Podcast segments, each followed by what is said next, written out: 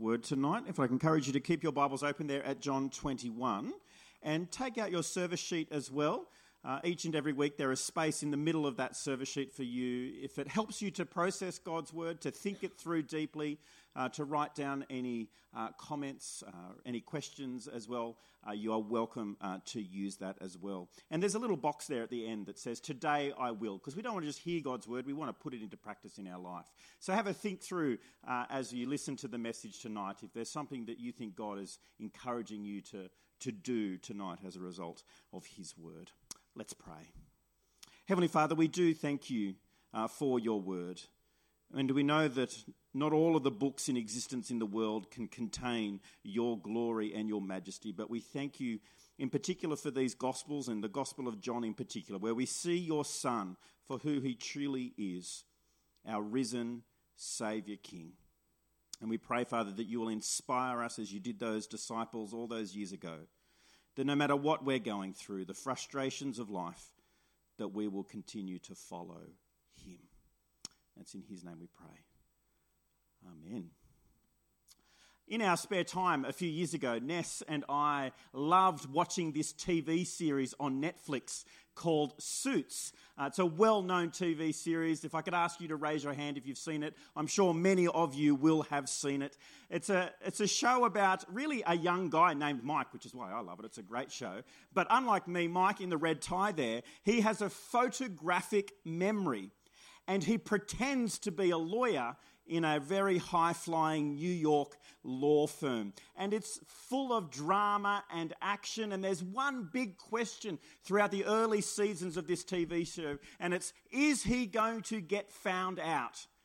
Is he going to be shown for the fraud that he actually is? Despite his incredible mind and his incredible memory, is he going to get found out? And you're always on the edge of your seat. Is this it? Is this it? Is this it? And then we got a few seasons in, and there was a cliffhanger moment where it looked like Mike was about to be discovered for the fraud that he is, and then Netflix didn't have any more episodes. I was like, you can't end here. We, I, I, need to know. I, I'm impatient by nature. I can't wait for Netflix to upload the next season. So, what we did, because we are impatient, is we went to the iTunes store and we saw all the seasons that were available up there and we paid the money and started to download the next season. Now, if you've ever tried to download a TV series from the iTunes store, you know you can often feel like this as you're waiting and waiting for the download time remaining to finish. It starts off very optimistic 20 minutes remaining. I can wait 20 minutes. I can handle 20 minutes. 20 minutes. After 20 minutes, it says it's got another 10 minutes. And you're like, okay, 10 minutes. I can, I can do 10 minutes. And then after 10 minutes, it says there's another five minutes. You're like, oh, okay, come on. And then after five minutes, you're like, it's almost there. I'm ready to go. I've got the popcorn ready. I'm eager. I'm sitting down. And then the download clock starts again. Another 20 minutes to go. You're like, by the time it's actually downloaded, you could feel a bit like this guy. You're like, I've just wasted my whole life waiting for this season to download, and I should have paid for the extra broadband to get higher speed internet. But when the show does come, it is worth it. We hate waiting, don't we? We are so impatient at times. Maybe you're not. Maybe it's just me. Well, I don't think it's just me. I think we are all impatient at times. No one wakes up on a Monday morning who has to drive to work in the city and says, Yes, the M4 car park. Again, I get to sit here for two hours. How wonderful is that? Nobody says that. Nobody, when they're on hold with a telecommunications company listening to their music, says, Wow, this is such a productive use of my time. I love just waiting here on hold. And it could be the same in our Christian life and ministry and mission as well. As Christians, we long for our lives to be transformed, to be renewed. We long to keep taking steps forward in our Christian life, but so often it seems we take one step forward and then two steps backwards. like, what is going on? And the same could be said of our family and our friends. Maybe we've been praying and praying and, and waiting and waiting for God to, to work in our family members' life, to call them to Christ, to, to heal them of their sickness, to change their life, whatever it might be. But nothing has happened. Nothing is happening, it seems. And we wait and we wait. to no end. Waiting is so hard. And so, the question I want us to think through tonight is how do we move forward in life whilst we are waiting? Whilst we're waiting for God to do something. Maybe we believe that God is going to do something, but we don't know when. Maybe we don't even know whether He is going to do something. But what do we do now? How do we keep moving forward in the midst of frustration of the wait? Today, we do indeed finish our sermon series called Believe and Live, looking at John's Gospel. And I think those questions that I raised, the frustration of waiting, could well have been questions and frustrations that the early disciples of Jesus would have asked, particularly in those weeks following the death and resurrection of Jesus. You probably know the story of Jesus well. The disciples had been following him for close to three years, and they were inspired, so inspired by Jesus, that they were prepared to give up everything to follow him. When Jesus first called his disciples, they were prepared to, to give up their fishing career, to give up the family business, to drop the nets, park the boat, and follow Jesus wherever he would go. Leave everything behind to follow him. And he was worth it because they got to see him do incredible things. Teach with power and authority that no other religious teacher did. Walk on water. Feed 5,000 people with a little lunch. Raise a man back to life from the dead. Following this man was worth it. And then things started to unravel for them. On that first Good Friday, we know that their master was falsely arrested by the authorities. He was put on trial unfairly and he was crucified. And no doubt the grief, the pain, the loss for them must have been not just confusing but devastating. They had pinned their hopes, they had pinned their dreams, their, their whole future was tied to this man's future, and now he's gone. It must have been so challenging for them. But then two days later, everything changed again the roller coaster experience of being a disciple of Jesus. As we saw that first Easter weekend, the disciples huddled together, locked in that upper room, too scared to go outside because what happened to Jesus may happen to them too. And then Jesus appears in the room, physically appears in front of them it's not like they imagined him in their grief, they just were overwhelmed and thought that they saw Jesus. No, Jesus actually appeared right in front of them. They could see him, they could touch him, they could feel him. It really was him. And then he appeared again a week later just to prove it and to guarantee that it really was him. And in those first two appearances, Jesus told his disciples, Go, go back to Galilee and wait for me there. And so that's where we are in John chapter 21. The disciples have obeyed Jesus. They've left Jerusalem, they've left the upper room, they've gone back to Galilee, and they're sitting on the beach beside the sea. And they are waiting. And they are waiting. And they are waiting. Jesus still hasn't turned up. They are waiting. And it must have been so confusing for them because before the death and resurrection of Jesus, they had hardly spent any time apart from Jesus. They walked with him everywhere. They talked with him whenever they wanted. They ate with him. They even slept beside him. They were hardly ever apart from one another. And yet, after Jesus' resurrection, they've only seen him twice. They've obeyed him. They've gone to Galilee, but where is he? And you can imagine the confusion and the questions starting to swim around in their minds. What's he doing? What are we doing? What's the plan? What's the future? We're here in Galilee, and yes, Galilee is nice with the water views and everything, but it's not heaven. There's no kingdom of God here. What's the plan? And I think it's into that confusion that Peter, who was never afraid to make a first move or to say something that he later regrets, makes a decision. Have a look at it in verse 2. They've been sitting on this beach waiting. Simon Peter, Thomas, called Twin, Nathanael from Cana of Galilee, Zebedee's sons, and two others of his disciples were together. I'm going fishing, Simon Peter said to them.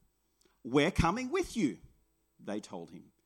And they went out, got into the boat, and went out fishing.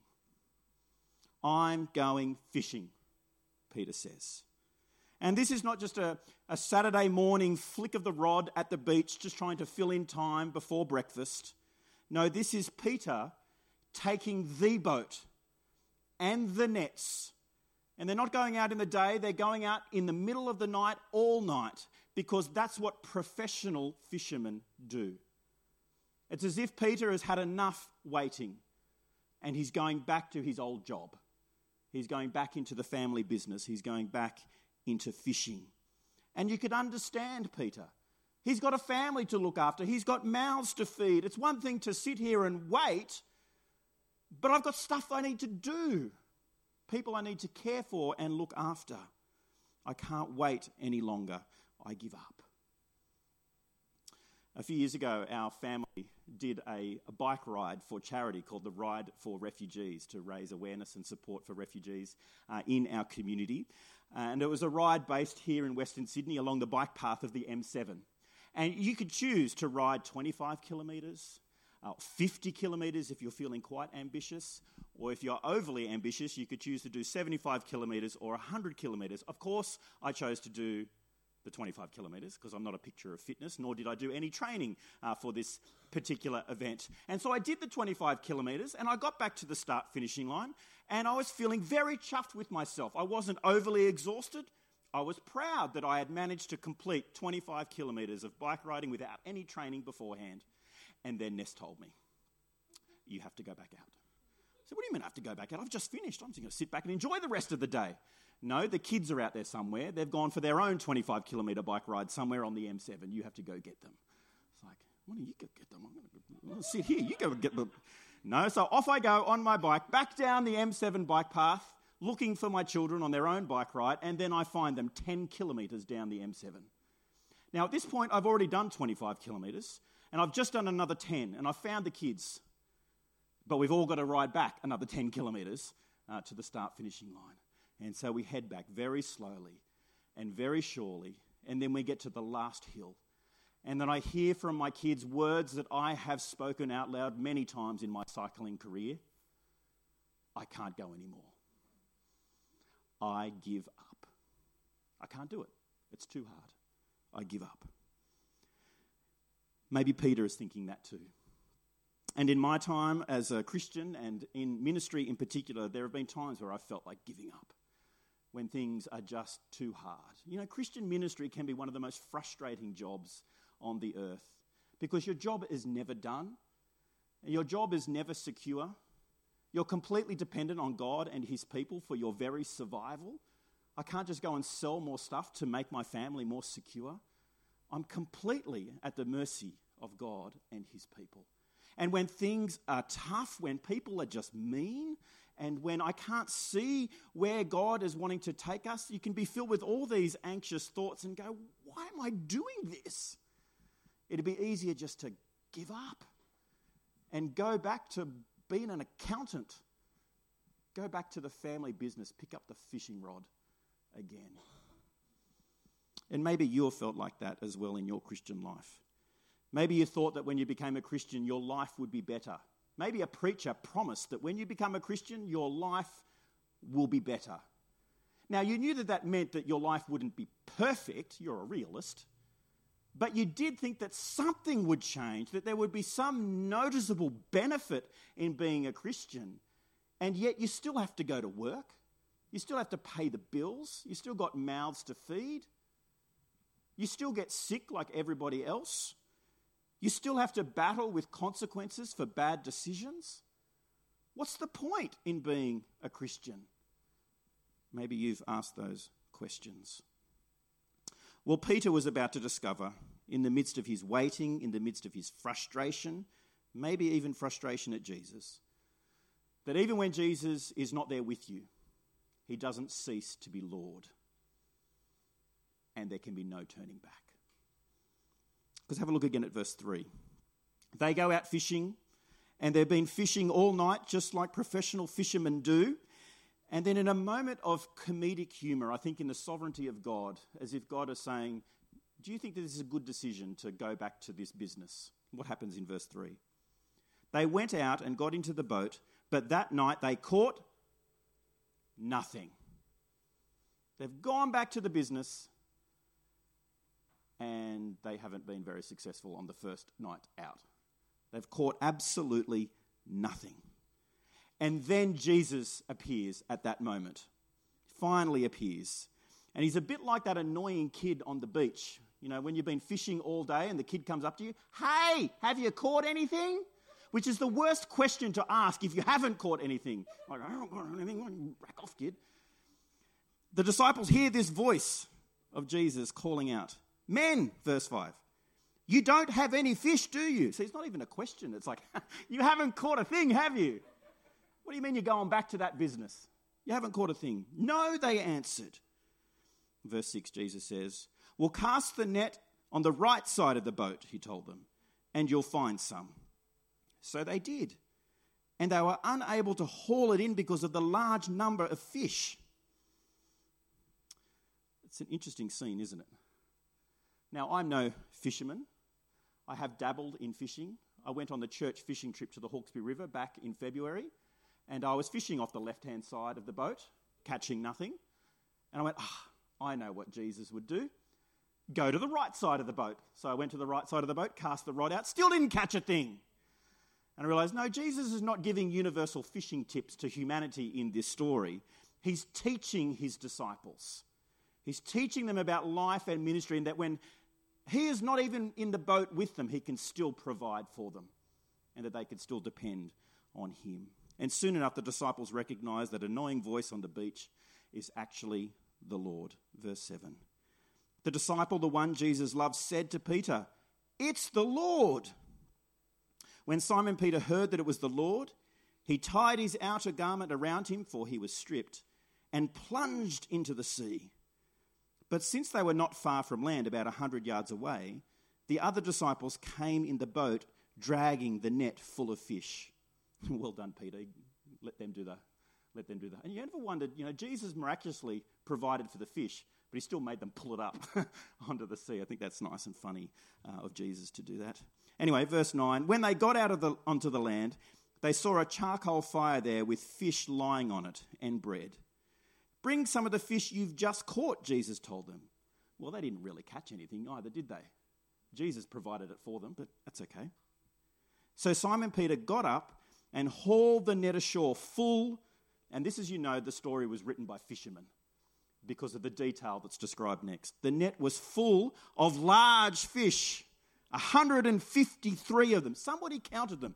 One, two, 152, 100. Like, the story must have been true and it must have been told by a fisherman. The fish were this big and there's 153 of them.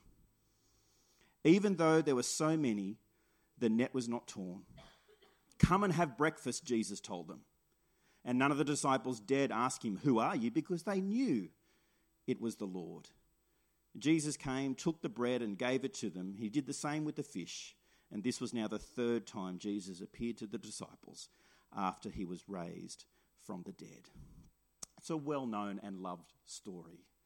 But there are so many echoes and allusions in this story to other stories in the Gospels and the other biographies of Jesus.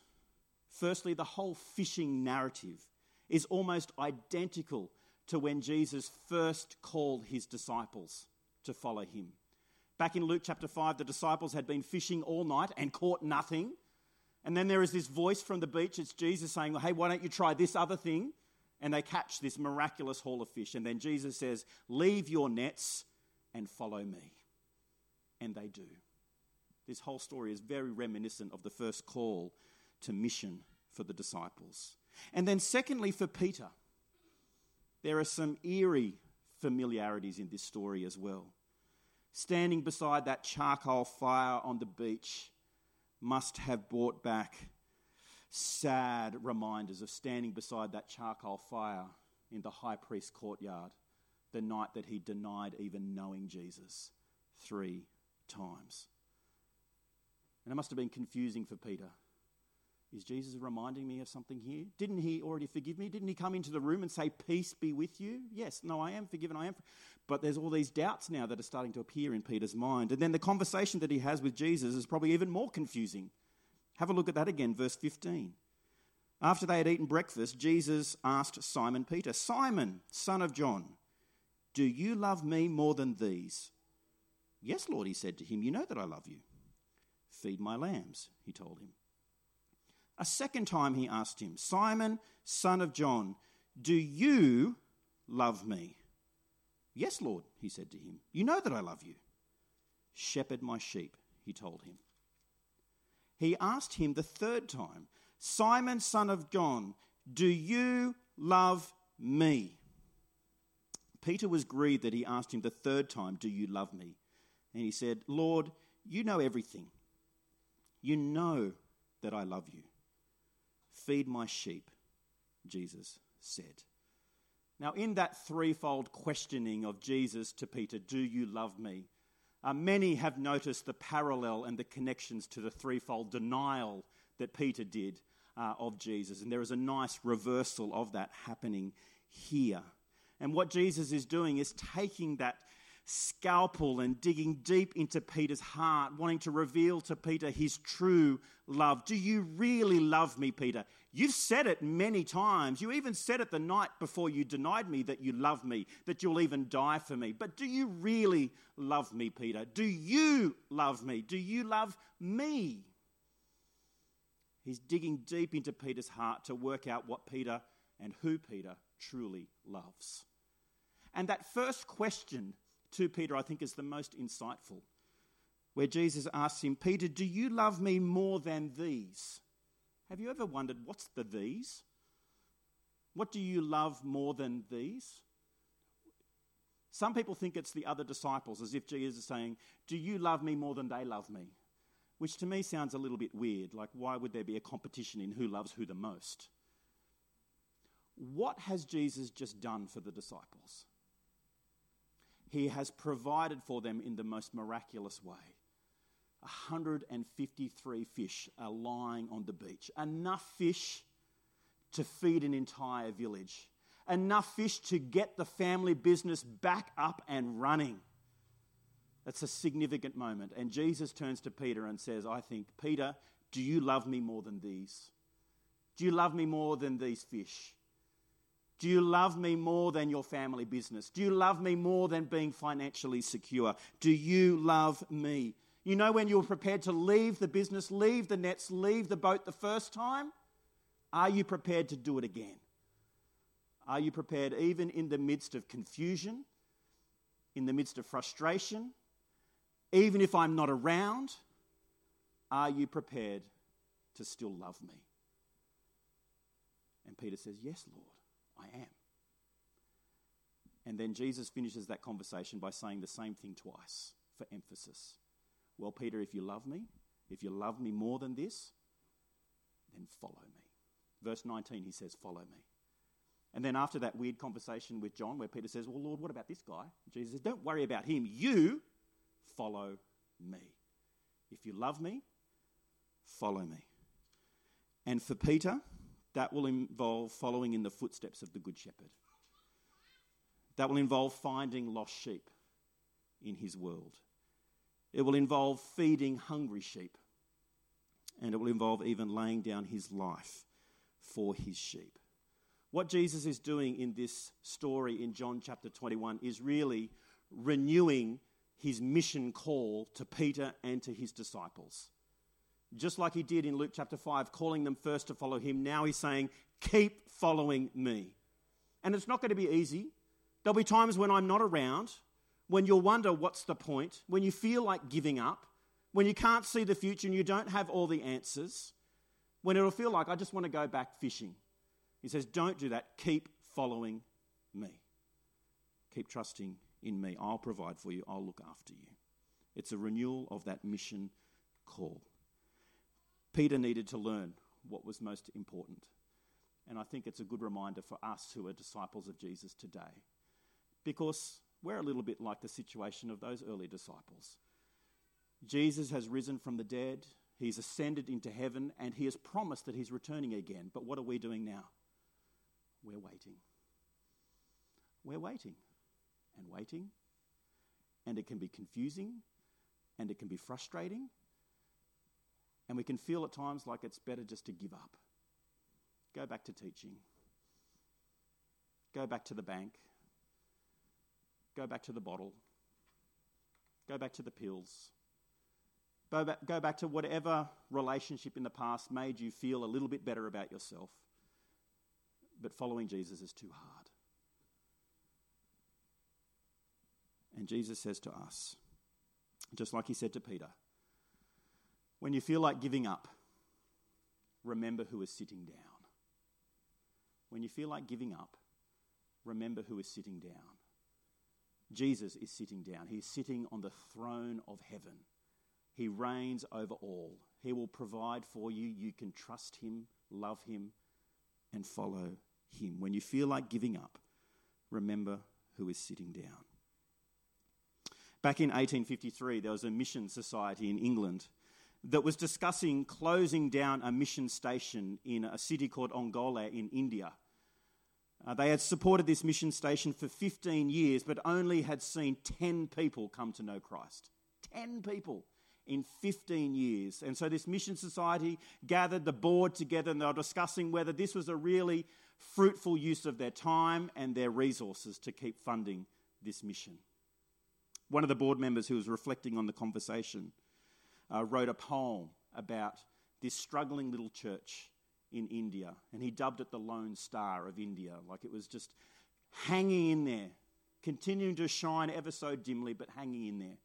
And he wrote this poem, and a line in it went like this Shine on, Lone Star, in grief and tears. Shine on amid thy founder's fears.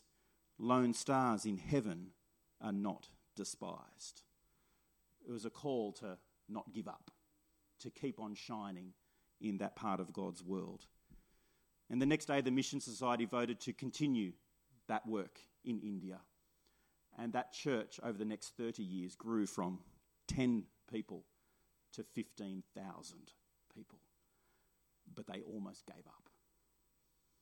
When you feel like giving up, remember who is sitting down. The future doesn't depend on you. You're not the one in control of all things. Jesus is. You can follow him and trust him. So you might be feeling discouraged tonight that there is opposition to the gospel in your workplace. Don't give up. You might be feeling discouraged that there are members of your family who don't know and love Jesus. Don't give up praying for them. You might be feeling discouraged. You might be leading a ministry here at church, but it seems to just struggle along and there are no new people. Don't give up. Hang in there. Keep praying. Keep being committed. You might be feeling discouraged that Jesus is not doing for you what you want him to do. And you've been praying and you've been praying and you've been praying and waiting and waiting and don't give up. Keep trusting him. Keep following him. And although we might have to wait a lifetime before we see Jesus face to face, I can assure you it will be better than a beachside barbecue will be feasting at the banquet table of heaven. Don't give up. Let's pray. Lord Jesus, we thank you that you have died and you have risen again, that you are alive and you are reigning as the King of kings and Lord of lords, that you are seated on the throne. That even when we can't see you, even when you're not in the boat with us, we know that you can provide for us and that you are at work in our lives and in our world. So help us to keep following you, particularly when we feel like it's too hard, when we have overwhelming doubt and questions. Help us not to give up, but to keep our eyes fixed on you, to keep following you. We have bigger fish to catch than our own comfort. There is a world that so desperately needs to hear that Jesus loves them and is calling them to something glorious. So strengthen us to continue that mission, we pray in his name.